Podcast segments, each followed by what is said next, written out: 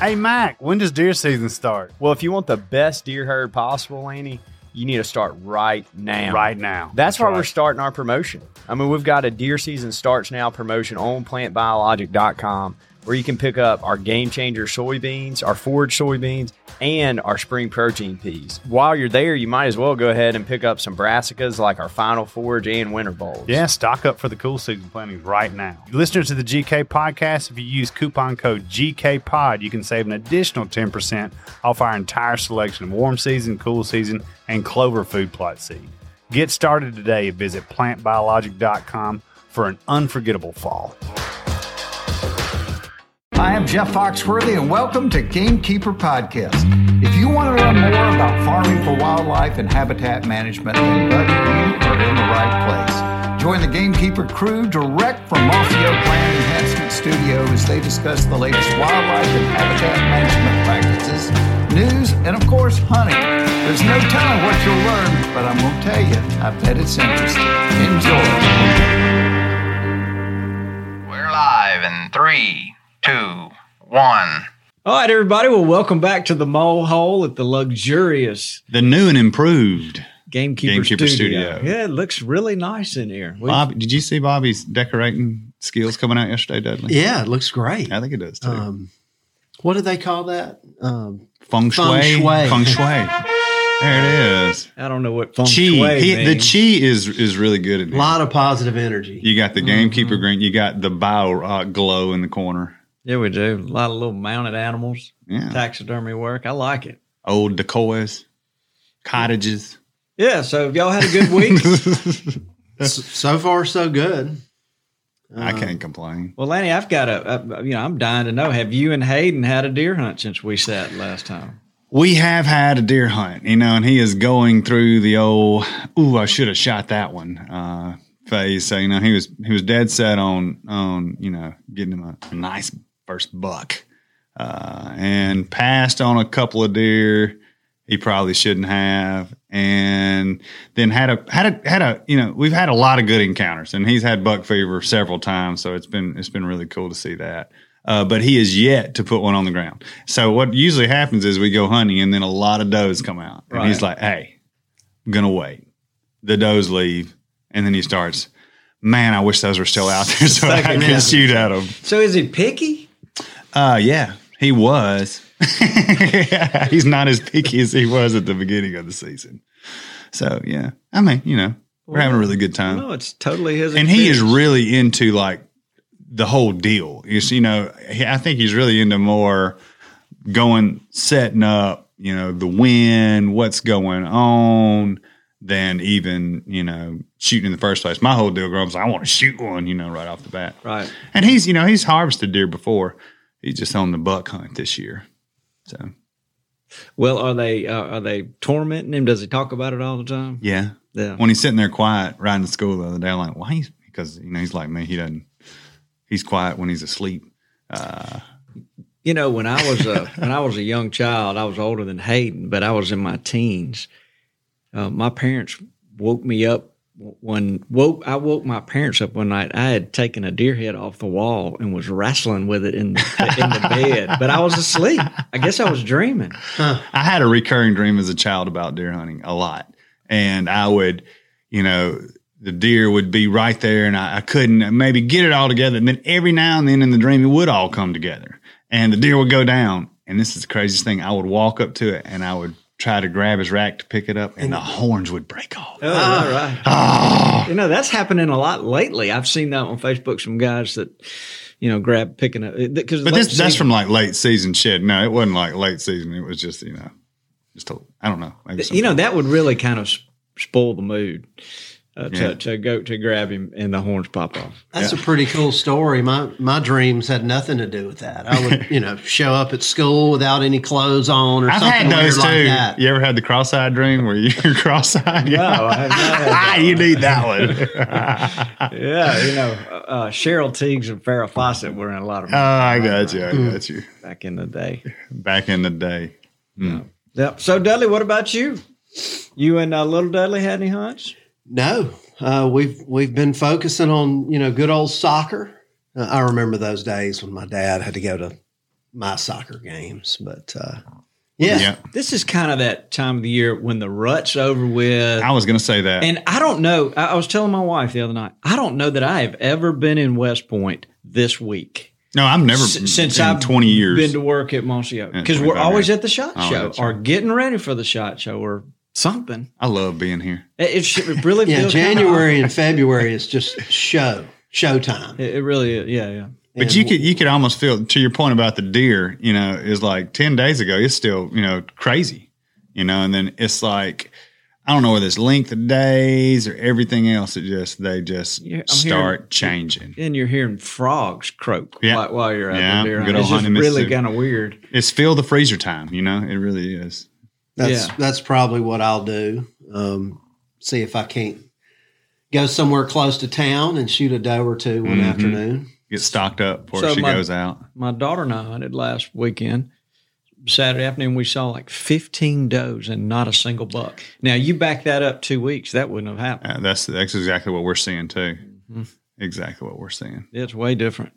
So while I'm thinking about it, before I look, because I always forget this, this week's episode is, is sponsored by the Gamekeepers Magazine. Hey, we, man, those are some really cool guys. I don't know if y'all met yeah, them. Yeah, yet, we, we, we, we love that magazine. And if you don't subscribe, you need to subscribe. It comes out quarterly. Every time a season changes, there's a magazine, hopefully in the mail to you. It's one hundred fifty-six pages of really need-to-know information. And uh, you when's the get, next one coming out? It'll be spring. Spring. It'll be the next season. So it'll mail about the first first of March, I think. All right. I hope. Yeah, we yep. try to get it there just right before that actual season starts. Yeah, we try. And uh, the but it's the Gamekeepers Club dot com is where you can go to sign up. twenty mm-hmm. bucks a year. It's a deal. Yeah. And a new website's coming soon. Yeah, let's see that. Hey, it's been a long time coming. Yeah, so if you don't subscribe to game to the Gamekeepers Magazine, I'm just inviting you, uh, suggesting strongly because it's a really, really good magazine. Inviting, and uh, you know we all uh, we all enjoy it. It's a labor of love. It's We've been doing it over ten years. It's way over ten years now, isn't it? Yeah, you can even subscribe a buddy or or a neighbor that you're wanting to turn out, turn on to the Gamekeeper. Turn methods. Them into a keeper. Yeah, yeah. That's right. Mm. And and if you don't subscribe, you can go to Tractor Supply or Walmart or Bass Pro Shops and just pick up one, and you'll see how good it is, and you'll want to subscribe. There so, you go. There we go. That's that little business out of the way. So, blood on the biologic is yeah. just. Uh, Well, it seems like the Midwest guys are in the field of freezer mode. You know, I've seen a lot of, I've seen a few blood trails on snow, you know, and a little bit of that. Red carpet. Red carpet, you yeah. know. I'm so jealous of that. And uh, me too. Rayleigh, you know, yeah, ran he, down there in the afternoon when we had our great blizzard of two thousand and what year is it? twenty-one twenty-one twenty-one That uh, three quarters of an inch. Yeah. Well, I tell you what, if you if you go to a local processor, it's it's amazing. You got to stand in line, get a number, and just wait. Yeah, this is the first time, you know, the one of the effects of the the whole pandemic is an increase in license sales. The first we've actually seen in twenty-five years. I wonder what that increase is. I don't know. I've looked at, you know, I've seen some state state numbers, and they're talking ten, twelve, fifteen percent You know, up to twenty percent in some states. I think that's um, great. I think it's too. It's awesome. It's awesome for the sport. So I think that's probably, you know, obviously driving it. This whole, uh, we're going to talk to, you know, uh, Robert Arrington with Deer Meat for Dinner today, which is all about catch, clean, cook. We call it field to plate. Um, you know, so I think a couple things are going on there. People are, you know, wanting a more localized source of, of food and protein and, you know. Uh, they're also at the house right now. So. Yeah, looking for something to looking do. for something to yeah. do. It's probably a, a really good thing for most deer herds yes. to have a few more animals removed from it. Yeah, especially in the South. You know, we have an extremely high deer density. It is a, uh, it, I mean, probably one of the most labor-intensive things about wildlife management in the South, honestly, mm-hmm. is, you know, keeping your doe harvest where you need it to be. Yeah, that, that people struggle typically struggle yeah, doing because do it. It, it, people are so into, man, I don't want to mess up my, you know, yeah, the, the, don't spook the bucks, right. and, but, but you, you got to do it. And before I forget it also, I wanted to ask you, can you still go to Walmart and go down? Is there still a, an aisle that's got all that game processing? Yeah, equipment? If it's not sold out, it's, it is just like the processing thing. Uh, the Gamekeepers, uh, game processing line of stuff is. And what all's in? I mean, it's a bunch of stuff. There's grinders, vacuum sealers, uh, seasonings, casings, uh, everything you need to get started at really good price points too. So, um, you know, I would suggest just uh, what I've done over the years is just add a little something every time, you know, and as long as I've been into it, I'm just now at, you know, full capacity. I just made my own first round of deer sausage this year, although I've ground and put up a lot of stuff before. So yeah, it's a real good way to get started. Mm-hmm. It really is. And it's so, at Walmart. It's at Walmart. It's great products, all engineered by Hamilton Beach, Weston. So quality stuff at a great price point to get to help people out. Because, I mean, the process around here, you can't even drop one off. Right. I've been right turned now. away a couple of times. But so is you it, can bring them to my house. I'll take in, care of them well, for you. I'll do that. If I do, I have to pay you. Well, I don't. I charge by the by, by the loin. You might be missing a loin. You might get half of your stuff back. Yeah. yeah. So this is the, the and it's in the sporting goods section. Yeah. Walmart mm-hmm. too. Yeah, okay. Yeah. Sure so is. Guys, y'all go check that out. There's some really good stuff. It's great stuff. It is. So Lanny, I had. Um, you remember back when we did had Jeff Lindsay on? Yeah. I had created a. Thinking that you might struggle with some of those questions, I had Obviously. created. Oh no, we go. I had created a question for you. You know, you you got the first country, the, the question. Hank Williams Junior "Country Boy Can Survive" song. Mm-hmm. You uh, you are the que- You got the question. Yeah, because because Hank Williams Junior is squarely in your wheelhouse from back in the day. I mean, I grew up a Southern boy. You know yeah. I mean? So I had another question, and nobody knows this one. So the cat isn't out of the bag. So. Uh, We got Jason and Mike is back from his vacation. Yeah. He looks very relaxed. Oh, Steamboat I mean, Mac. Yeah. Mac, Mac. Yeah, look at him. He needs to stand a little closer to his razor, it looks to me like. But anyway. He's, so, he's going for that mountain man look. Yeah. I like it. Yeah. So, Dudley, I, so I've got this question. So, any of y'all that. that do we need, do we need a, give me the, yeah, do we need to ring a buzzer or something? Well, if you know the answer, raise your hand. That way everybody they can hear blurt it, it out. And everybody then, can then hear then it. You'll steal the answer. Okay, I know right. how you are. So here's the question real quick. All mm. right. So according to the song, A Country Boy Can Survive mm. by Hank Williams Junior, we all love that song. What was his friend shot for? And what did he want to spit in his eye? So wait, I, I don't know whose hand went up first. I'm gonna say Dudley's hand went up first. Well, Lanny, I'm disappointed you didn't immediately just. This one is. I, I wanted mean, to let somebody else answer. I'd, I'd I'd be willing to bet that ninety-five percent of our audience knows the answer to that, and it is forty-three dollars. That's exactly right. And what he spit in his eye? Beech nut teabacker. Boom! There you go, Dudley. He gets a Gamekeeper prize pack. Is that? A tour of the biologic yeah, warehouse. I don't know if that's really a gamekeeper question, but no, that was not a game. But that yeah. was one designed for you oh, that I, I felt you. like you would be able to help pull Jeff through. Remember yeah. when we had the cosmic brownie just for Jeff. Yeah, so. That's right. But I do have a gamekeeper question if you want to try your luck. Uh-oh. Can I phone a friend? yeah. Okay, they're all in here, yeah. so let's do it. Yeah. Okay. All right. So here's one. All right. When a white-tailed deer gets wet. As in, it's raining. They always shake what first and what last? They shake their head it's, first, then their tail last. Is that your final answer? That's my final answer. Dudley, do you want to weigh in here? I, you know, it would just be a guess. So, so it's there's it's a fifty-fifty chance. Here. Yeah. It's either their head first and their body last or their Don't we have first. some video of this there, young McElwain, our we vice do. president of YouTube? We do. You can Google it and find it. It's a really easy question to answer. But Well, I probably not, got it wrong, I'm man. Not, I'm not going to let you answer. So, but what is your final answer, Lanny? Well, let me YouTube it right no, quick. No, no, no, we're not no, going. Dudley, do you have an answer? I, I mean, I'm just going to guess, but I'll, I'll I agree with Lanny, head first. No. And you knew this before you asked this question. Oh, everybody knows oh, this. If, if you hunt much, it's just always so much. cool to watch them shake that head last. I guess, uh, you know. I always probably, thought that. I don't know. I guess I never probably, paid attention. They're probably shaking on the ground before I give them much of a chance to there do any go. of that. So. Yeah, I'm okay. the one shaking when I see them. All right, you want one more? Not really. Okay. okay. I know it's, it's tough. It is tough. So, speaking. So t- what? Go ahead. No, you go. Well, I was just going to say, tell us about our guest today. Oh, Mister Robert Arrington. So, uh, we have, I've actually got exposed to, I say, I guess exposed is the wrong word to use in this time and age. I was uh, introduced myself to uh, Robert Arrington. A few years ago, I actually, uh, the first year that you could legally, and I say legally, hunt gators uh, in this part of Mississippi, I got lucky enough and drew a tag.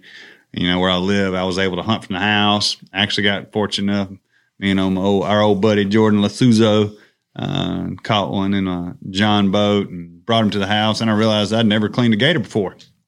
Uh, so what do I do? Jump on old YouTube and start looking for it. And I saw a thumbnail of a guy with a Mossy Oak hat on. I was like, hey, this has got to be the guy right here. So this was years ago, and I don't know how many views he had at that point, but I went back and looked uh, when he decided, when we got hooked up and they were coming up here, and that thing had nine million views at that point. So wow, nine million. Yeah, he is. Uh, I think he's probably one of the first guys that transitioned into digital media from the outdoor industry. And y'all hear, of course, he'll, I'm going to let him tell his own story about how he did it and what's going on with it. But he reaches a lot of people. He really does. And, and his, I think one of his main goals is to recruit, you know, people into the sport. Yeah. Uh, which is great. And obviously, you know, part of what we need to be doing is gamekeepers too. So, so some people would know him as Deer Meat. Deer Meat for Dinner is his channel. Yeah. Um, okay. And they, you know, basically what's they describe it as catch, clean, cook. You know, they uh, again they'll tell his story about how he grew up. You know, it's just what he was exposed to and what he loved. So he's pretty big time. I mean, yeah. You go to YouTube and type the word deer. Yeah, and it's going to finish with meat for dinner. Mm-hmm. That's that's how big he is. Hmm.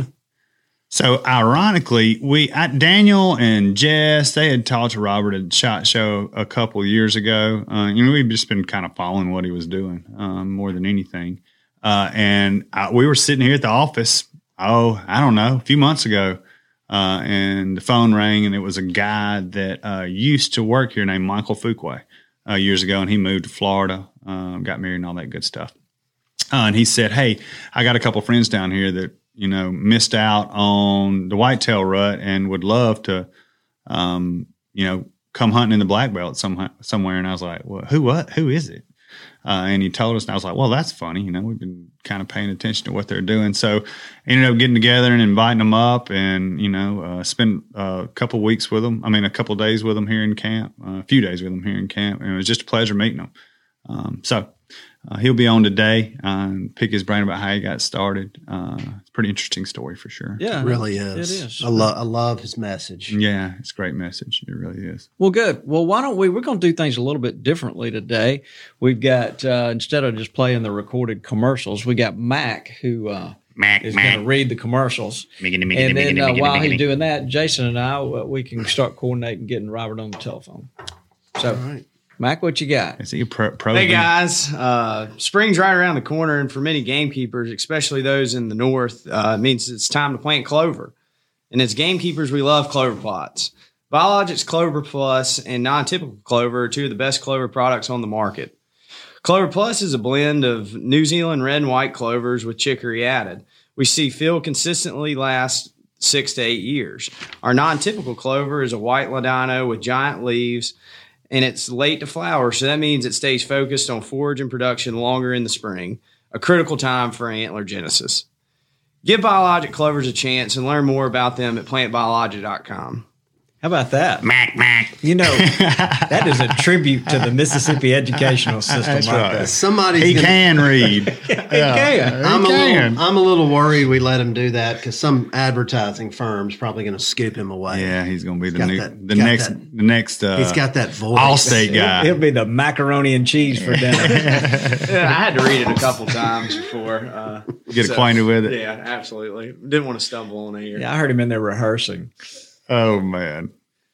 Well, guys, we're going to talk to one of our good buddies, Robert Arrington, here uh, in just a second. And, uh, man, he came down last week. We had some great hunts. It's, it's really interesting to hear his story. He's one of the uh, biggest phenomenons in the outdoor media right now, uh, especially in the digital media place. So we'll learn more about his story and, and what drives him. So excited to talk to him. We're going to dial him up.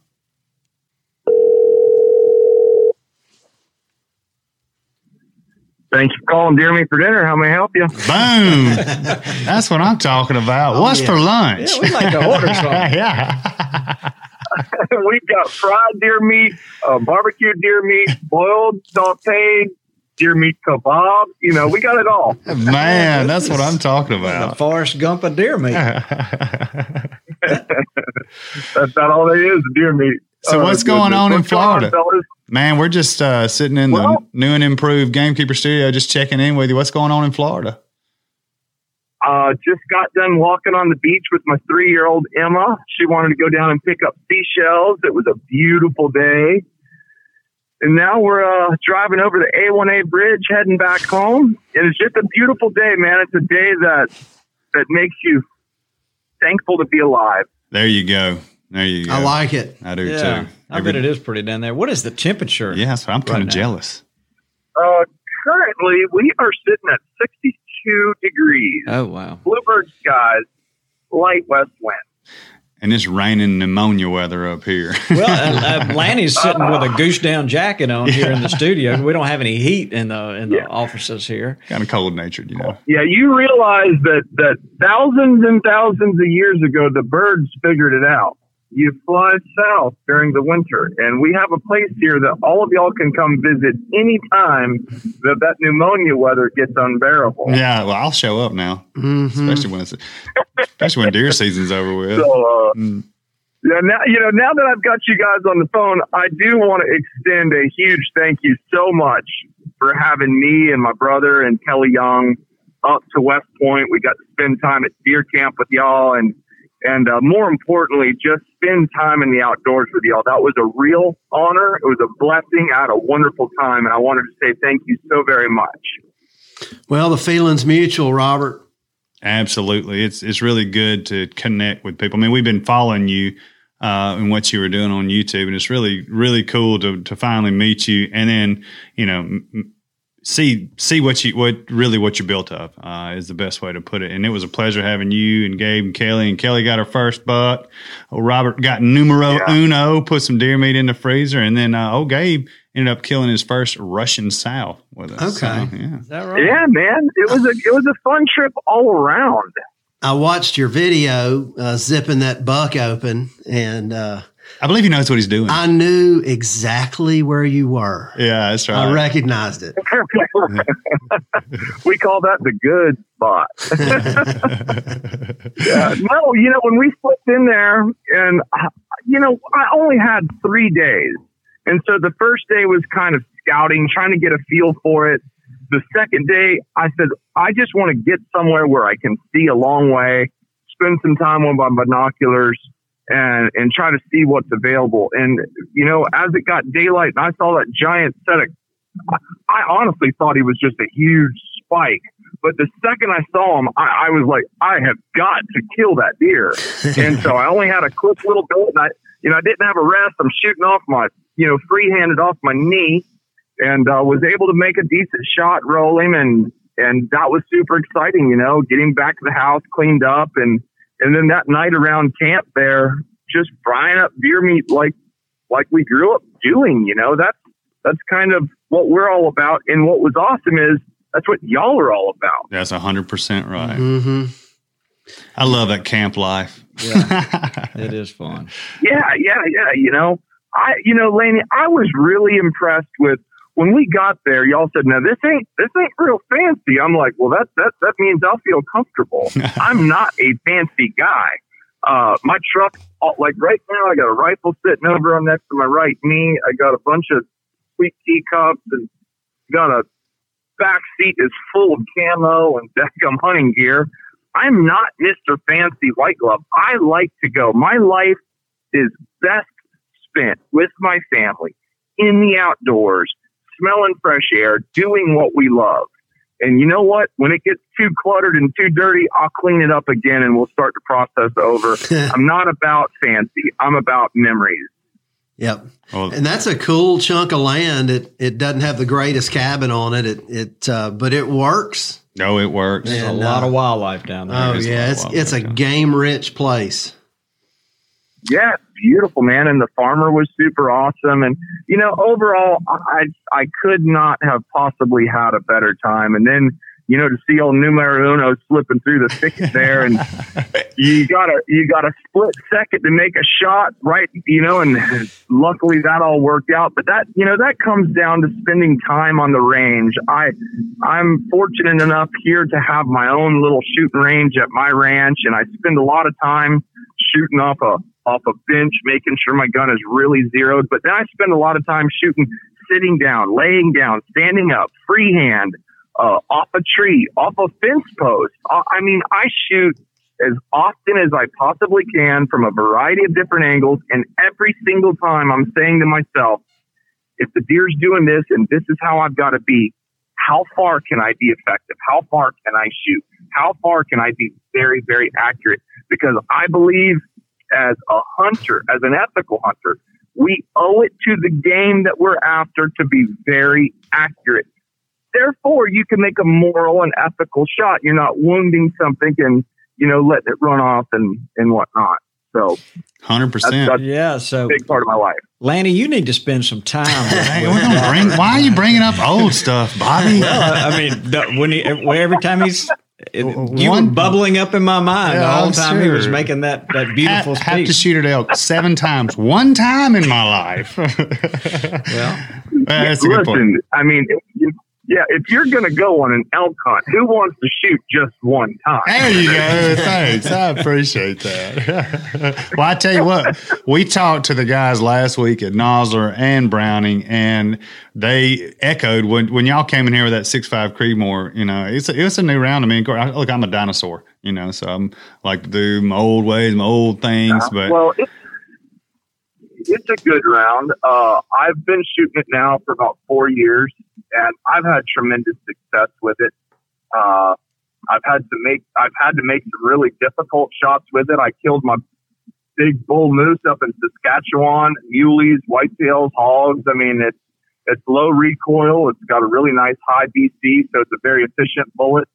Um, I, people ask me all the time on YouTube, I'm going on a deer hunt. What cartridge do I need to buy? Or what gun do I need to buy? I'm like, you buy whatever gun and whatever caliber you want, as long as you can be accurate with it. And right. I always say, shoot something that doesn't have a ton of recoil and that you can be accurate with. And then understand your limits. Understand how far you can shoot. You know, don't go get set up somewhere where you're going to have a three to five hundred yard shot if you only can shoot one hundred or one hundred fifty, you know. You, you've got to hunt in an area that you can be effective, in a manner that you can be effective.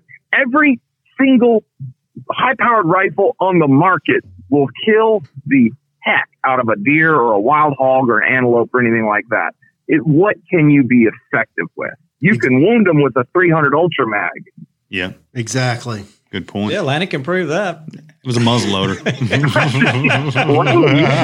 And he was wounded, but we got him. Yeah, you got him. We got elk meat for dinner in my house. That's all I'm saying. And Robert, that's that's, that's right, man. That's what I like so much about your videos. Yeah, is, and your message. Um, you are able to hold an audience, everybody from, you know, one oh one to advanced. Mm-hmm. Um, and there's something to learn in every video for everybody. And, uh, it, it's all interesting, whether you're new at this or whether you've been doing it for years. Yeah. You can pick up on uh, it. So, so uh, well, how did I, you get into that? I the, really appreciate that. Yeah. So, so Robert, hey, fellas, hold on for one second. Hey, hold on for one second. This is to show how real we are here at Deer Meat for Dinner. Mom, Emma has to use the potty real quick. Could you take her real quick inside? No. I'm on a- Oh, goodness, no. That's my mom being my mom. I but, love um, it. That's awesome. Yeah. You, I will give you... I will get... Hold on, let her get out of the car real quick. I love it. Um, Dudley, Dudley do you need to go uh, to the rest of your yeah. body? Oh, goodness. All right, guys. Um, so I will give you the, the the the brief but not so brief version of how this happened. Uh, back in the early two thousands, two thousand three, four, five, I was a captain down in Costa Rica running a big sport fishing boat, and I had an opportunity to be a part of a fishing show called Real Adventures. They came down. We did four episodes. It went really well. They invited me to be a full member of their crew. So I started doing that for a few, four, five, six years. Then I started my own T V show called Respect Outdoors. It was on Sportsman Channel. We were nominated for awards. It was really fun, but I was kind of a one-man band, and I was always more interested in telling my story and making videos than to then building up my sponsors. And so yeah. it was very difficult to do both. And so over three years that I had the show, I said, man, this is crazy. I'm spending all this money on airtime and I'm not getting ahead. Nothing. I have to tell more about a sponsor than I do about what I'm doing in the outdoors. And then I started looking at YouTube, and a friend of mine, Greg Moutsamides, uh, he was with me. He said, Rob, man, you have a very interesting life. I've been watching a couple YouTubers and I think you should do this in the outdoors. And so, um, Sarah, my girlfriend at the time, she had moved down from Wisconsin, and Sportsman Channel was banging on me to renew a contract. What? I'm done with this because I've got to go out and film. This is a whole year process so that I can then have shows in the fall. And it doesn't, it doesn't seem to have any efficiency in it. There is no end game. I don't see how this becomes something that I can do for the next twenty years. And I really started, this was in uh, January, late January of twenty thirteen. I started really looking at YouTube and I said, you know what? I'm doing that. And I pointed my bow towards YouTube. Um, and I started thinking about it. And I was in my kitchen cooking some deer meat one night. And I was, you know, every, everybody has been in that stage of their life where they're like, what am I doing? And is this worth it? And I was just questioning everything. And I was leaned up against my counter, looking at a cast iron skillet full of deer meat frying. And I was like, what do I love? What is, what is at my root? And I was like, man, I love deer meat for dinner. And I said, Hmm, okay, get in your seat. I wonder if there's a website called Deer Meat for Dinner. And I went on, I went online, I typed in deer meat for dinner dot com, and it popped up like a scene in a movie. Buy now on, buy now on GoDaddy, nine ninety-nine. And I was like, holy mackerel, nine ninety-nine. If I only had nine ninety-nine. So I looked at Sarah, I was like, hey, do you have ten dollars on your credit card? And she's like, yeah, what, what are we getting? And I said, I, I'm going to buy a U R L. She's like, well, what is, what is that? I said, it's, I'm buying a domain. It's deer meat for dinner dot com. She's like, well, what is it? I was like, do you like deer meat for dinner? And she's like, yeah. I was like, right, we're about to own that name. And so does everyone else in America. And I didn't know exactly how I was going to, how I was going to do it. Hold on, let me just tell my mom. Mom, thank you very much. I said, um, so, you know, I bought the name, then I sat down and I, I made my very first video, which was just, a, just making deer meat for dinner. And, uh, um, that sort of went well. Well, at that time, the only way I, because I wasn't doing my T V show anymore, the only cash flow I had in the world was from guiding alligator hunts and hog hunts.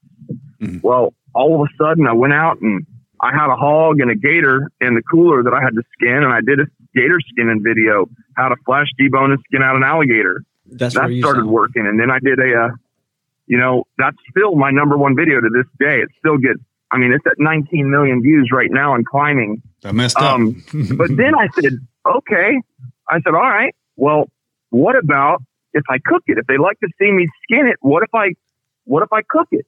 So I do a full video. I mean, just at one of my friend Cliff Berg's house, we, you know, cook it up using some Everglades, which is normal for us. And, uh, off we go. Well, that was on a Friday when that video uploaded. And that following Monday, a girl named Kelly Harris from, from Everglades Seasoning calls me and says, we saw one of your videos. Now, at that point, I had eight hundred five subscribers, eight hundred five. That video at that point had one thousand two hundred views, which was a lot to me. And uh, she said, will you come out here and talk to us about using our seasoning? I said, yes. I drive out there the very next day, and we sit down and they show me their facility. It was just a little, little facility where they bottled their, their spices and had a little, you know, little couple offices there. I mean, we're talking real small. And after about an hour, hour and a half of showing me around, chit chatting, talking, the owner, Mister Chris Sebring, he looked at me and he said, how much would you charge me to use this in more of your videos?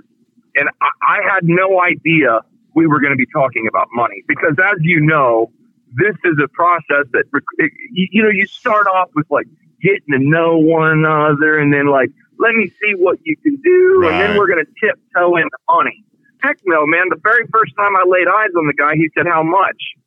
And, and as fast as I could, I went through my bills thinking, what bill will he pay?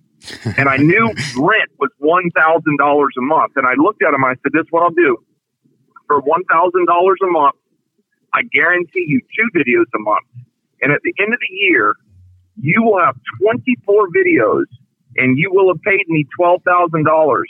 And that's going to be the best money you've ever spent in your whole life. And he said, that's a deal. He never questioned it. He never asked me for any of my analytics. He never asked me for anything. He simply said, that's a deal. And when he said, that's a deal, he stamped proof of concept on my heart. And I knew for a fact that YouTube was the answer.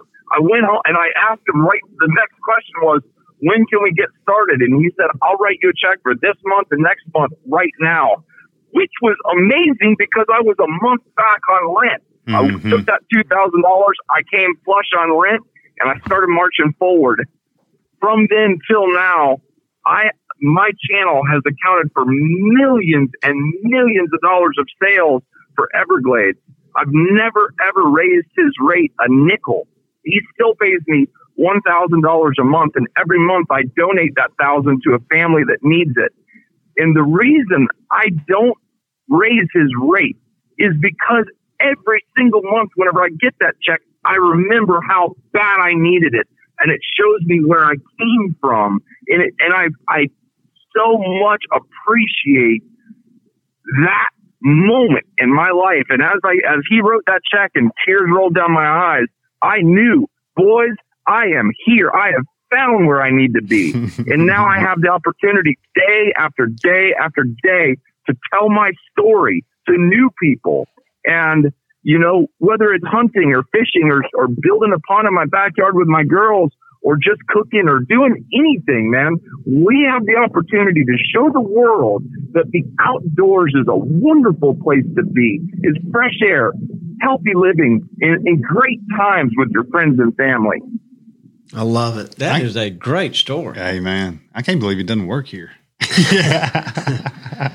I mean, the fundamental, I mean, y'all know all here, everybody here believes the more time you spend outside, the better your life will be. And I got to tell you, Robert is a shining example. He of that. Really is. You he add really some is. Positivity and confidence, yeah. and you, you turn it into. And what, making what, it accessible for everybody. You turn everybody. It into what he's got now. I'll tell you one more thing, too, about Everglades, which is interesting. That how I was introduced to, Ever, to well, for one thing, Robert, how I, I'm, I guess, became aware with you is, I don't know if I told you, I drew a gator tag in Mississippi for the, the first year they opened season in our area. Got lucky from my house and, and caught a gator with it. One of the, our buddies that used to work here. Got home and I didn't know what to do with it. So I jumped on YouTube and there you were with a Mossy Oak hat on. And not only did I watch you skin that gator, this is the truth. I, the next thing I watched was you cooking it. And we ate the whole gator. We ate the whole gator.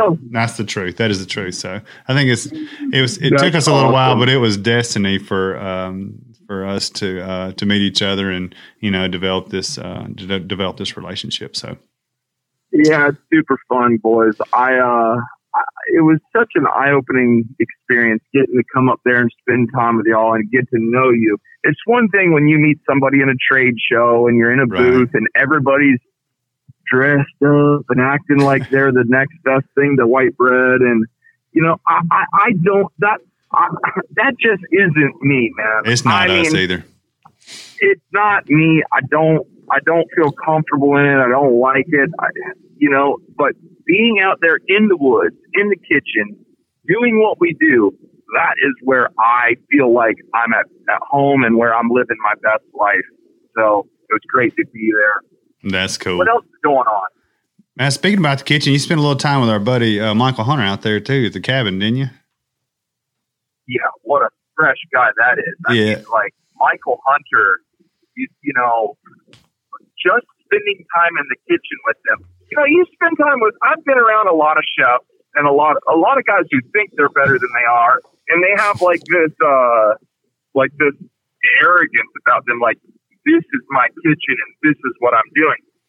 And it, whenever I was with Michael Hunter, he was just like, dude, this is amazing. We got beautiful fresh deer meat. let's have fun with it. And there's no set answers. It's just like, let's have fun. And like, holy cow, the food he made was amazing. And I was, he doesn't know that I'm going to, well, actually, I probably shouldn't even say it on this. Well, I guess I'll spill the beans. We can, I'm going to have him come down to Florida. Yeah, I'm going to have him come down to Florida. I'm going to go out and I'm going to catch a bunch of my favorite seafood. Lobsters, crabs, oh, shrimp, man. fish. I want to go. I want to go. Yeah, come on. And uh, I'm going to have him come down and literally put him in the kitchen, open it up and say, okay, go to town. Whatever you can do with this, go to town. But I don't want him to know what all is going to be in the basket until he's just there, and then see what he does and make a really fun video with that. He'll light it up, I promise you. Well, I know y'all, you know, one night we had, um, it's interesting, and not you and I talked about it and Gabe and I talked about it. You know, there's a little bit of different tactics um, um, Uh, when when you, where y'all come from versus we how we age our deer meat, and and I think you experienced with Michael, you had an aged uh, tenderloin and then a non-aged tenderloin prepared in the same way. Um, and I, right. I remember you talking about it in your video. What was there a difference in taste there? I mean, it's a common question we've asked online, and you're one of the only guys I know in the near future. In the, in the, in, was that, that's right. Why'd you say that, Bob? I don't think so. I don't think so. Don't worry. I'll miss some more stuff. In the recent, yeah, past. There's it better.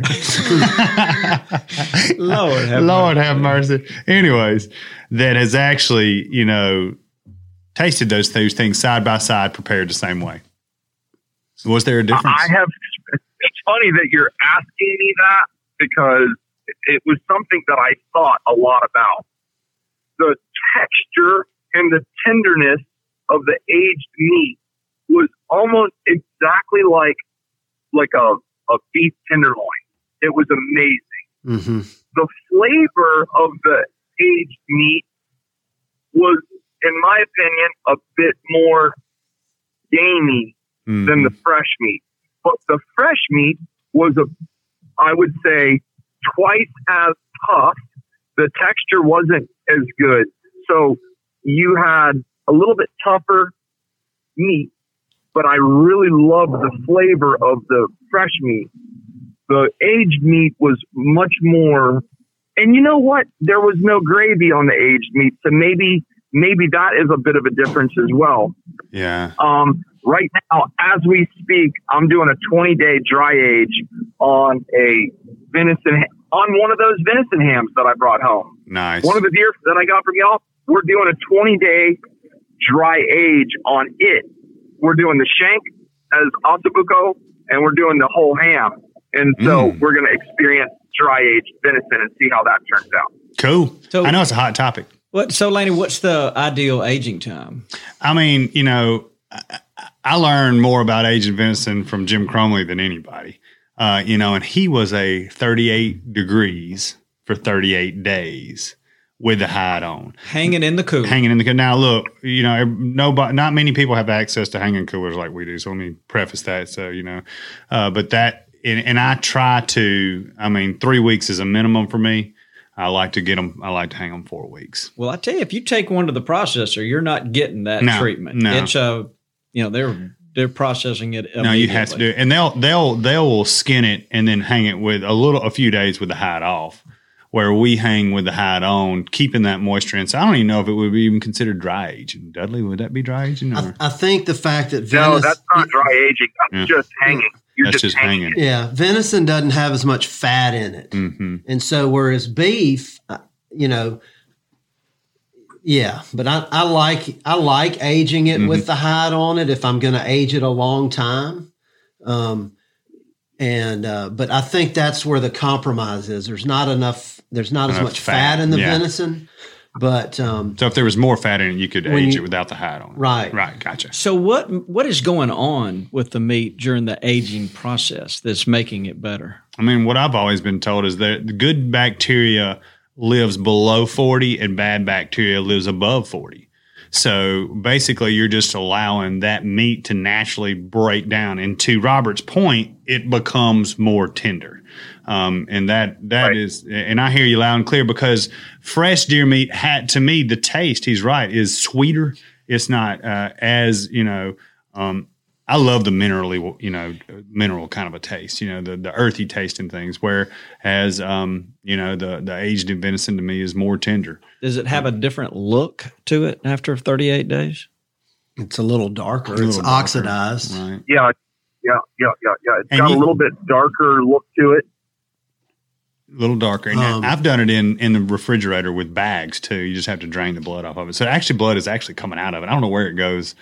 You know, when it's hanging with the hide on, I guess it just goes. One thing I've noticed about aged meats is, uh, you know, kind of, I refer to it as brining, but mm-hmm. uh, or dry brining my deer meat. I'll I'll put salt on it yeah. about twenty-four hours before I cook it. Uh, if I'm gonna, right. you know, kind of flash cook it in the skillet and then put it in the oven for a couple of minutes. Yeah. Um, it seems to soak in the salt and flavorings a little bit better when it's been aged. Yeah. And you'll see it sucking the moisture oh, yeah. out of there. Mm-hmm. It's really interesting to see yeah, you know, how so. different people do it. But I love it, whether it's aged I or not. I love it, period. Yeah. That's right.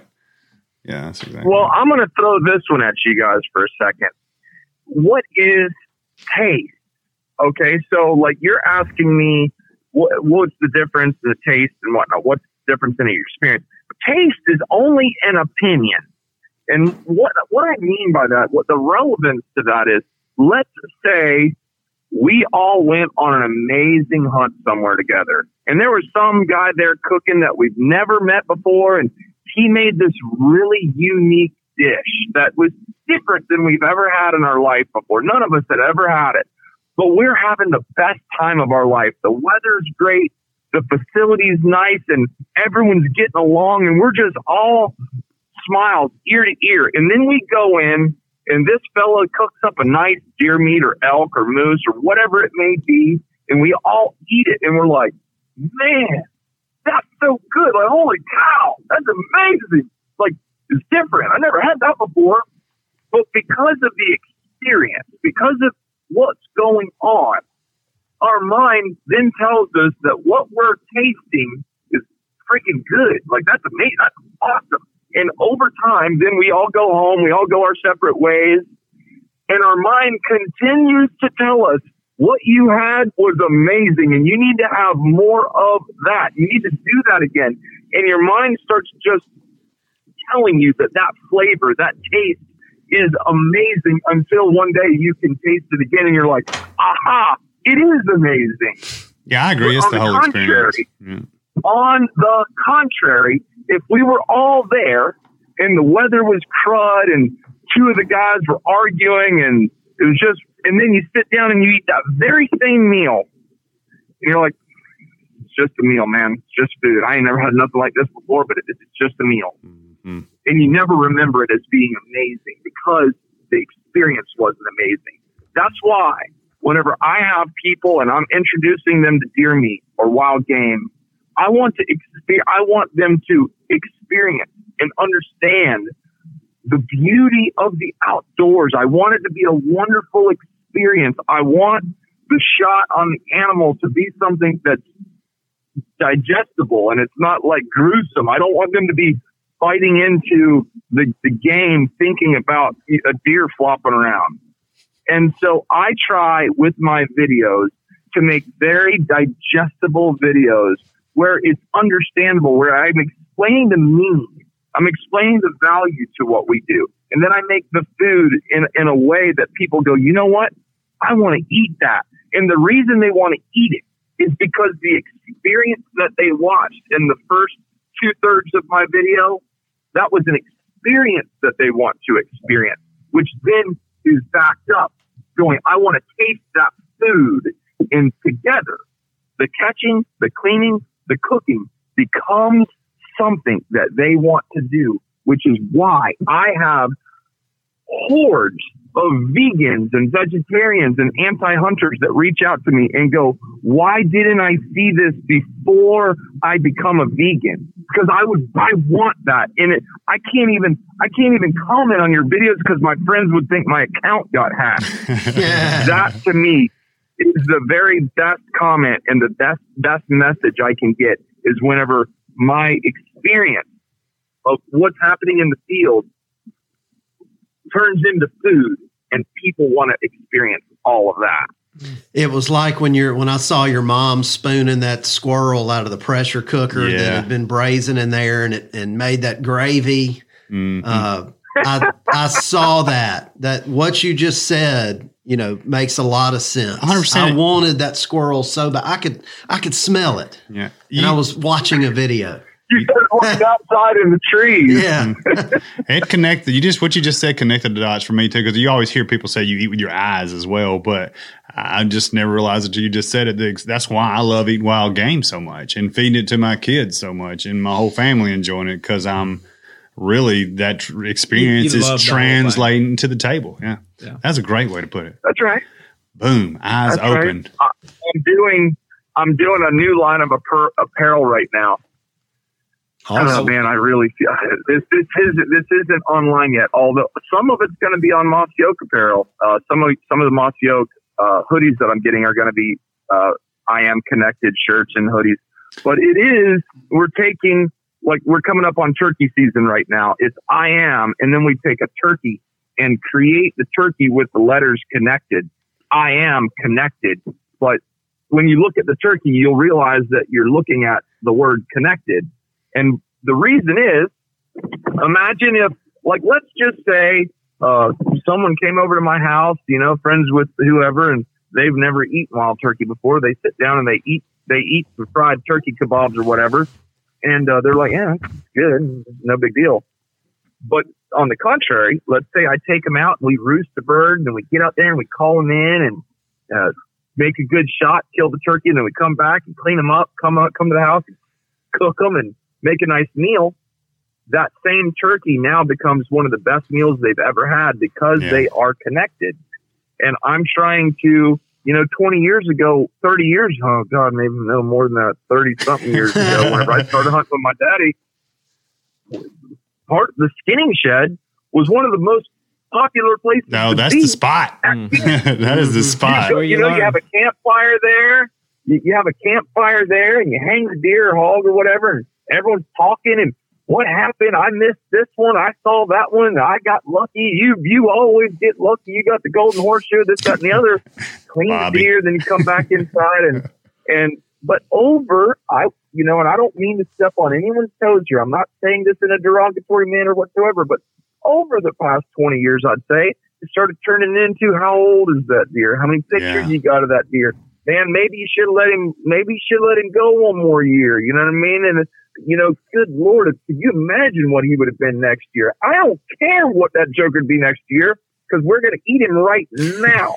and and I'm, you know, with that same mentality, people stop spending so much time at the skinning shed and dropping him off at the processor. And next thing you know, they're picking up, you know, their summer sausage and cubed meat and ground meat, this, that, and the other. And and they there's a break in the connection there because, yeah, they may killed it whatnot.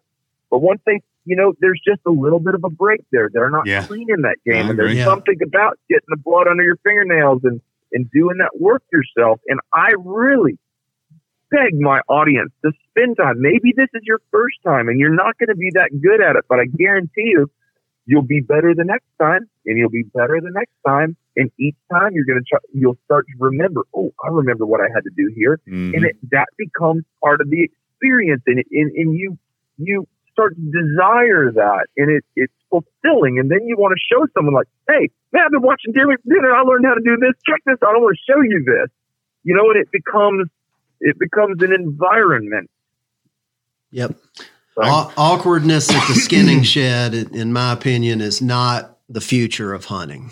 No, we were we were we were eating our own young with the trophy pursuit. I agree a thousand percent, a thousand percent. You know, and uh, so. We want everybody to be accessible to everybody, enjoy it. And, and y'all talk about, you know, I, of course, I talk about Hayden a lot and my kids a lot and Logan a lot. But when, you know, y'all remember when he harvested his first turkey and he was kind of shy. And, and, you know, when we brought him up in here, everybody's yeah. making a big deal and he didn't know what to think about it. Of course, he was right. seven years old. Right. When we went home and cleaned that turkey and fried up turkey nuggets that night, he was strutting around the house like he was just a king. I mean, we even when we said the blessing, you know, we thank, you know, Hayden for being able to harvest this turkey. And man, son, he bowed up then. But, yeah. Mm-hmm. But yeah, it's really, it's really, really cool. That's and, cool. You know, I, I just look at, and look, man, I, I've had comments with so many guys here lately. I'm like, on our ranch, we have three thousand acres, which is like unbelievable to think that I have three thousand acres here in South Florida. I've never killed a single deer on it. Um, He's a gamekeeper, isn't he? Yeah. You know, my dad killed one last year. Um, I'm actually paying to go hunt a duck hunt this coming weekend on a place out in Okeechobee. When I got a bunch of ducks on my own ranch, I just don't want to shoot them because I like seeing that field, that, that pond full of ducks. Um, there's just there's just something to this life. That's right. Of watching it, watching it grow, and I I love seeing my bucks. You know, I've had my place for four years now. Whenever I first got it, you couldn't hardly see a deer. Now, daggum, I got deer I can ride up to and almost see and feed. um, and seeing those bucks that. that are now, you know, next year it'll be my fifth year and I'm going to have some deer that are, are proper, are really nice bucks. I might have to flip out there and dust one, but, um, I bet you do. When do those, when do those deer down in that part of the world rut? Um, whenever they want to, we have does come in heat. I'm pretty sure we have does in heat year round. Um, We don't have any major weather. Like, we don't have a heavy winter to kill off fawns. We, in, in the does, so the I'm real young sure fawns. I've seen, I'm sure I have seen spotted fawns twelve months a year on my property. So that means the buck's going to be breeding that doe twelve, twelve months out of the year. Well, I don't think he can breed when hard. he doesn't, when he's got, doesn't have hard horns. I, I think there's a testosterone Wrong. thing going on there, but I've always heard that that South, South Florida part of the world was no, like I, in I, July. I, I, mm. uh, okay. So I don't know. I personally, with my own eyes, have seen three bucks running one doe. One of the bucks barely had a nub coming out of his head. The other one was about three quarters of the way grown in full velvet, and the other one was in complete solid hard horn. That was in Venus, Florida. Watching them run that doe, dog that doe, just as if they were all full hard horns. Hmm.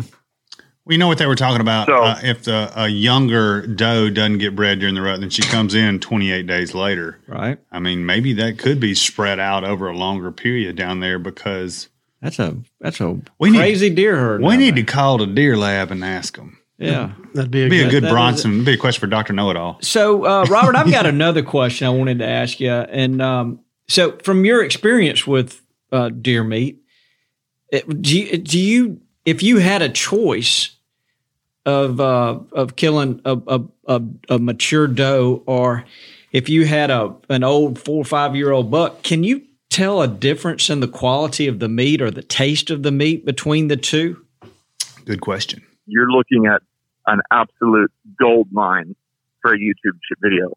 I personally, I, I, people are going to think he ain't never eaten deer meat before, but I'm telling you, I have killed a yearling doe before, and that joker be tough as shoe leather. And I've killed big bucks that, for whatever reason, have been tender.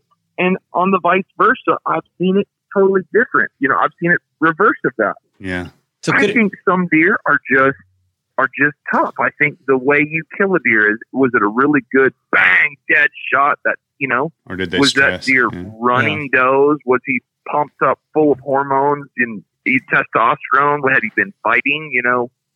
Uh, was it just an old haggard doe that lived a hard life? I don't know, but or what there's none of it. Mm-hmm. Yeah. Or what they're eating. And but so, at the very same time, if we take a, a, a deer from southern Iowa that has eaten nothing but corn and soybean and acorns its whole life, and then put it up against a deer that eats gallberries and palmetto berries and forage down here in South Thorns. Florida, it will eat some corn, I'll tell you that. But if you were just to take a deer from South Florida, I believe if you take care of both of them properly, If you take care of both of them properly, kill them, gut them out, hang them, cook them right, I don't think you will see near, near the difference that people say. Mm. And there's a reason why. Cattle, cattle build fat within the meat. Deer, the only fat they have will be on the outside of the meat near the skin. They don't have fat in their meat. You're only eating the protein, the actual lean meat. Well, if you have a grain-fed cow, all that flavor of the grain is in the fat in the meat and the marbling. Well, you don't have that. So the fat from the corn and soybeans that's stored in fat, that you don't eat that on a deer anyway. So I think you're just getting the flavor of the meat. You're not getting the flavor of the grain. But count on twenty twenty-one Deer Meat for Dinner doing a video comparing a grain-fed doe from Iowa to a public land, no corn, no nothing doe down here in South Florida. I think that'd be great content. Just put that and, on the docket. And I said uh, thorn, not corn, but just yeah. so, eating thorns down there in Florida. So I noticed Lanny oh, was, was uh, I, j- he was just Googling and he got the U R L aged deer meat for dinner. Yeah. hey, I, I, but you know, Robert, you, you've enlightened me again. I, I mean, I don't know how many deer I've cleaned. I mean, hundreds. And, you know, I know the fat's on the outside of the meat. I know the beef, you know. Dudley Wyden never told me that it before. Just, it makes perfect sense. It makes perfect sense. It really does. Hmm. Hmm. Well, you know, and everything is an opinion. I talk with confidence. I talk like I like I have the answers. But it's not everything we're saying is opinion. If there was an answer, that means someone could be right. No one is right. We all, all right. have opinions, and we all do this. That's why there's so many different options, and that's why we freaking love it so much. That's kind of uh, you, you can never know it all. That's yeah. kind of how we do at Gamekeepers. one hundred percent. We we like to read the science, and we also like to infer things on our own. Yeah, and, and uh, just word of mouth and talking to other hunters and gamekeepers and, and learning. But so you're it, right, Robert. You never quit learning. Uh, and you know, I've been doing it my whole life, so. So, Bobby's older now. He's right. been doing it longer now. Yeah. Well, so it seems to me that the the care of the meat, the how, oh, yeah. you, how you take care of it, is probably going to play a big role in this too. I agree. I know Robert's saying you want to get them cooling down quick. You know, it's the best way to put it. Right. Yeah. yeah. You know, so, if you can shoot a deer like, you know, old numero uno, I numero put it right uno. on the right on the white patch and let her rip. I mean, that deer literally was D O A. I mean. Mm-hmm.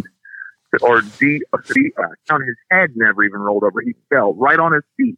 Now, you'd have to imagine there was no buildup of anything. That was just alive, then dead.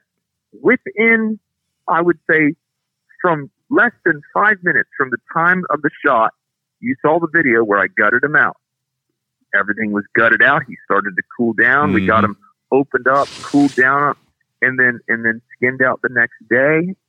I mean, that's about as good as it's going to get. There's no gut matter on the inside of the chest cavity, swathing around. Uh, I mean, he was killed fast, gutted out fast, cooled down fast. That's, that's about as good as it gets. So, Robert, uh, one of the things Lanny was telling me that you've got this three thousand acres and you had another farm, he thought, in in South Georgia. And so yes, what, what we wanted to offer to you is uh, we'd like to work with you in, in trying to help you make uh, some of those places a little better. In, in, in other words, help you with some of the spring and fall plantings and and uh, minerals and, and trees and just the whole nine yards of what, from our perspective of loving on the land is, and we call, we call that being a gamekeeper. But uh, we'd love, at some point, we'd love to, if we could, help you with that. For sure. One million percent. Um, so we have two different properties. I have my ranch in, in South Florida, which has its own unique set of circumstances and difficulties for planting. And then my dad has like our little family farm. It's a hundred acres up in South Georgia, Southeast Georgia. And he's got a thirty-two acre, um, uh, tillable piece. It's a hundred acres, but thirty-two acres of it is tillable. And he leases it out to a farmer, and that farmer plants either cotton or tobacco or whatnot. But for all intents and purposes, that thirty-two acres create no food and no habitat for the game. I, my dream would be to work with Mossy Oak and plant some, some beautiful oak trees and native grasses and turn that thirty-two acres into a magnet for mature deer where they can feel comfortable, where they can feed, where we can have a couple nice food plots, where we can plant some trees and put my dad's grandkids' names on it. And one day we can put his great grandkids' names on it, and those trees can have a meaning. And um, to, to work with Mossy Oak on this would be so special. And I don't know if y'all watched the show, but I put that commercial in there uh, with Mister Fox Hayes, where he was talking about what a man does in his, does in his life lives on long after he's gone. And what we're going to do, we can take that barren ground and build something special that grows up into a very, very beautiful part of our family. Well, that's well said. Yeah, count and, me uh, in. You got the A-team here, too, with old Tree Dud and Bio Bobby. So we need. We got Austin, yeah. We need to, we need to roll up our sleeves and, and help. Yeah. And, uh, so let's just plan on doing that. I th- I'll look to Lanny to kind of, he's he's your communicate point of communication, and we'll we'll make a plan and, and get his credit card, Lanny, and we'll, we'll make sure we. I think he's gonna trade out in seafood. It sounds like. No, this will be. This we like we like seafood. For we like spiny too. Lobsters yeah, and mutton so, snappers. Yeah. Yeah. So, So maybe we can do. We're, we're going to have so much fun. Yeah, we're going to have a lot of fun. We got really. The T V crew sitting over here. Uh, if, if they'll wake up, it, but we could. Y'all need some po- coffee. Possibly, we could look at doing a television show with yeah, with Robert. Good. I think that'd be r- very interesting. And so. Love to hear the story of his family farm and you know what it meant to him growing up. And I know I've seen your videos where you take your, your girls back there. That's probably the squirrel hunting video Dudley it was is. talking about. It's yep, super cool to see that because yeah. I mean you know. Uh, we love hunting. We love wildlife, but the, you're like, this is all about a lifestyle, you know, that we want to perpetuate and get more people involved in. So we're really proud yeah, that we sure. met you and, and proud of what you're doing out there uh, and, and look forward to a, a great long relationship. It's the best way to put it. For sure, man. I think Bobby might even um, take you turkey hunting one day. Well, now hang on. No, I told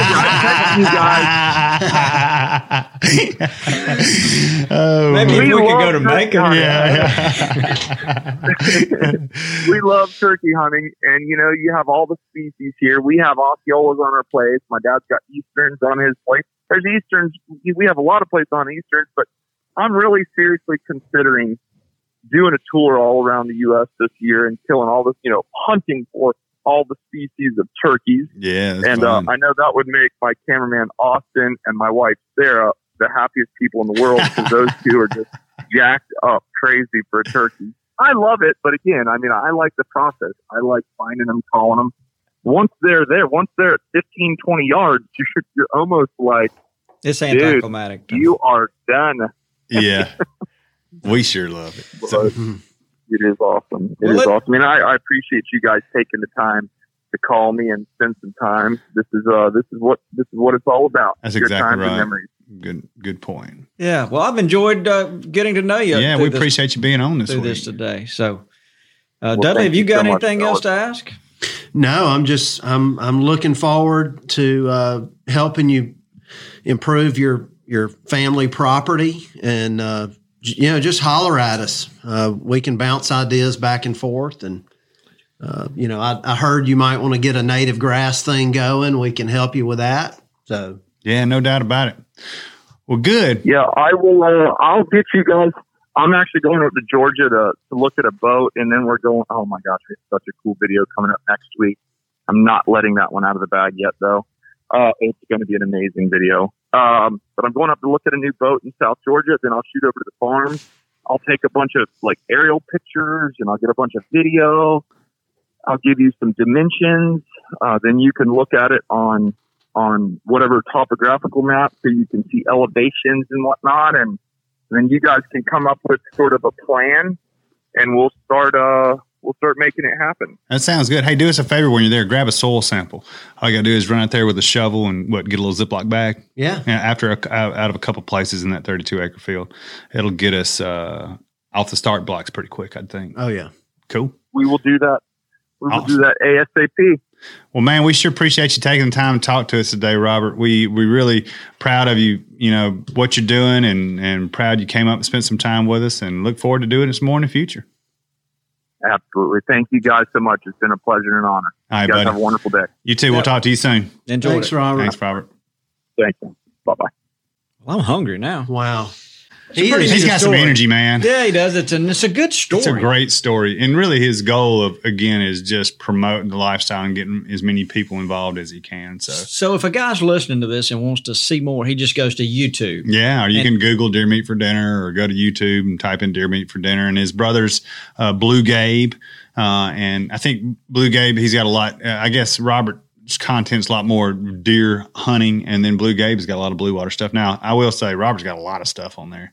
He's got bluefin tuna, uh, squirrels. You know, he's definitely he the, the epitome, yeah, of catch, clean, and cook. You know, mm-hmm. for sure, yeah. Or field to play, whatever you want to call it. So, well, uh, I can't imagine three thousand acres down in that part of the world. That is, I think it's a working cattle ranch. Um, for what he was telling me, we should have asked him about a long tail cat. Oh, God, we'll have him on again. You know he's seen one. Yeah. Well, he might have seen Bigfoot, too, yeah. Excited as he gets. Yeah. Yeah, I just I love his whole message. I do, too. It's it a great good. message. It really is. It, it was great to have him here. Well, so I don't think we have a. We were so excited about having him, and Dudley's, yeah, we don't have an Dudley's ask been Dud. on went went hiking one day this week, and so we don't have an Ask Dudley. He's been, question. you know, he's been tracking down one of the biggest trees in Alabama. Went and posted up over there, didn't you? Yeah, found it, found um, it, and uh, over in a national forest in Alabama. Alabama, its, its name shall you can figure it out yourself. But uh, so tulip, I've been going it, there over the years. Uh, And and just love it. Uh, I like to hunt, but I also like to backpack and camp and that Me kind too. of thing. And Me too. Being that I'm a tree nerd, I like old growth forests, so I'm I'm always going to search and find those. Uh, there's a white oak over there that I'm putting it pre-Civil War. Where is it? I hadn't seen it yet. Uh, it's it's near the falls. Is it? And, okay. Uh, I have to go check it out. It it finally kicked the bucket. So oh. I, took my pictures with it and everything, but it's got mushrooms growing up the side. Yeah, the canopy's starting to fall out. So how old do you think it is?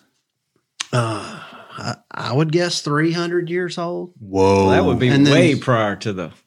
And there's a poplar over there that mm. is supposed to be over five hundred years old. Mm. And I used to go check on it and stand under it and take selfies. And I won't even go near it anymore. I, I kind of feel guilty for stepping on its roots. But uh, my, my buddy Evan and I sat there uh, at a waterfall, eating our lunch, uh, overlooking this big tree. Yeah. And we counted over fifty people that walked like three miles to get to it on a Saturday. And they all just stand there and stand on the roots and take their pictures. And, just compacting the soil. Yeah. But, uh, you know, they're getting outside. No, it's walk, all you know, good. Going, so it's, uh, I think it's a good thing. I know it's a good thing. Yeah. Uh, you know, that tree's been a marquee feature in this part of the world for a long time. It's good to see people going and checking so, it out. So uh, I've been, act, you know, mostly camping and backpacking, but I think I'm going to start doing some public land hunting over there too. I'm so proud of you. We're going to get Bobby on public land one day. Ah, never mind. That ain't going to happen. well, yeah. Well, yeah. I've got, I've got, I've got uh, well, you know, too many other things. I got you got options. Right. That's what he said. But just like Robert, I'm, I, I love to see this influx of, of people starting to learn to enjoy the outdoors. Absolutely. Whether just be going on little day hikes or shooting something to eat it. That's right. Well, That's there good. I have learned, um, you know, since we since I got this new little place that yeah. you guys the, the Ponderosa uh, that, that you guys oh there it is yeah yeah that uh, there is a you know, with my wife and with my daughter there's a lot more to do on the property than just hunt. Yes, absolutely. There's year-round things that you can do and enjoy. And yeah. and I hadn't paid a lot of attention to that. Yeah. You know, when I was a kid, I knew about how much fun it was to walk down a creek and turn over rocks and all right. that. But kind of got away from that for the last thirty years. And then now you're getting back. A little bit. It's the small things. It really is. Yep. It really is. All right. Well, so cool. uh, what else? Do we have anything else that we need to cover? I don't know. We I think we hit a lot. We how long are we sitting at? So uh, we could say, what did we learn? I, I you know, I, I learned some stuff. But I think we just kind of went over what yeah. we learned. All of that was answered. Yeah. Yeah, yeah. It really was. So I definitely learned. Let's, before we go, Mac, you got one more commercial, don't you? So since you've been mm-hmm. practicing it, we might as well let him read that. So, all right. Go ahead, Mac. Cue him up, Mac. Absolutely. Mac. Uh, Gamekeepers Magazine's one hundred fifty-six pages, chock full of useful information about wildlife you love and the sport you're obsessed with. Gamekeepers Magazine publishes quarterly, and for only nineteen ninety-nine, and Bobby did the math on this one for me, that's only a nickel a day. Okay, so I also wrote that, and I, and I know there was a word. I did not write it the way you just read it. I think it. You, it was stocked is what no, you were going for. Chocked. Chocked. Chocked. Oh. We're talking about gamekeepers here. This is We're, we're cocking guns. And, yeah, cocking hammers. Yeah, okay. So, well, there's an H in that word, okay? All right, gotcha. They made it so dark in here. I don't know. Nonetheless, but, it's a nickel a day. Right. It's a nickel a day. It'll deliver right to your house, and uh, you'll never miss an issue. You can subscribe on Gamekeepers Club dot com. New website coming soon. There we go. Good job, Mike. Well, I appreciate that. All right, guys. So uh, that, that kind of does it. Yeah. yeah. Why don't you say goodbye, Dudley? Goodbye, Dudley. Get us out of here, Cleve. Thanks for tuning in to this week's episode of the Gamekeeper Podcast, and be sure to tune in again. Subscribe to Gamekeeper Farming for Wildlife magazine, and don't miss the Mossy Oak Properties Fistful of Dirt podcast with my good buddy, Ronnie Cuz Strickland.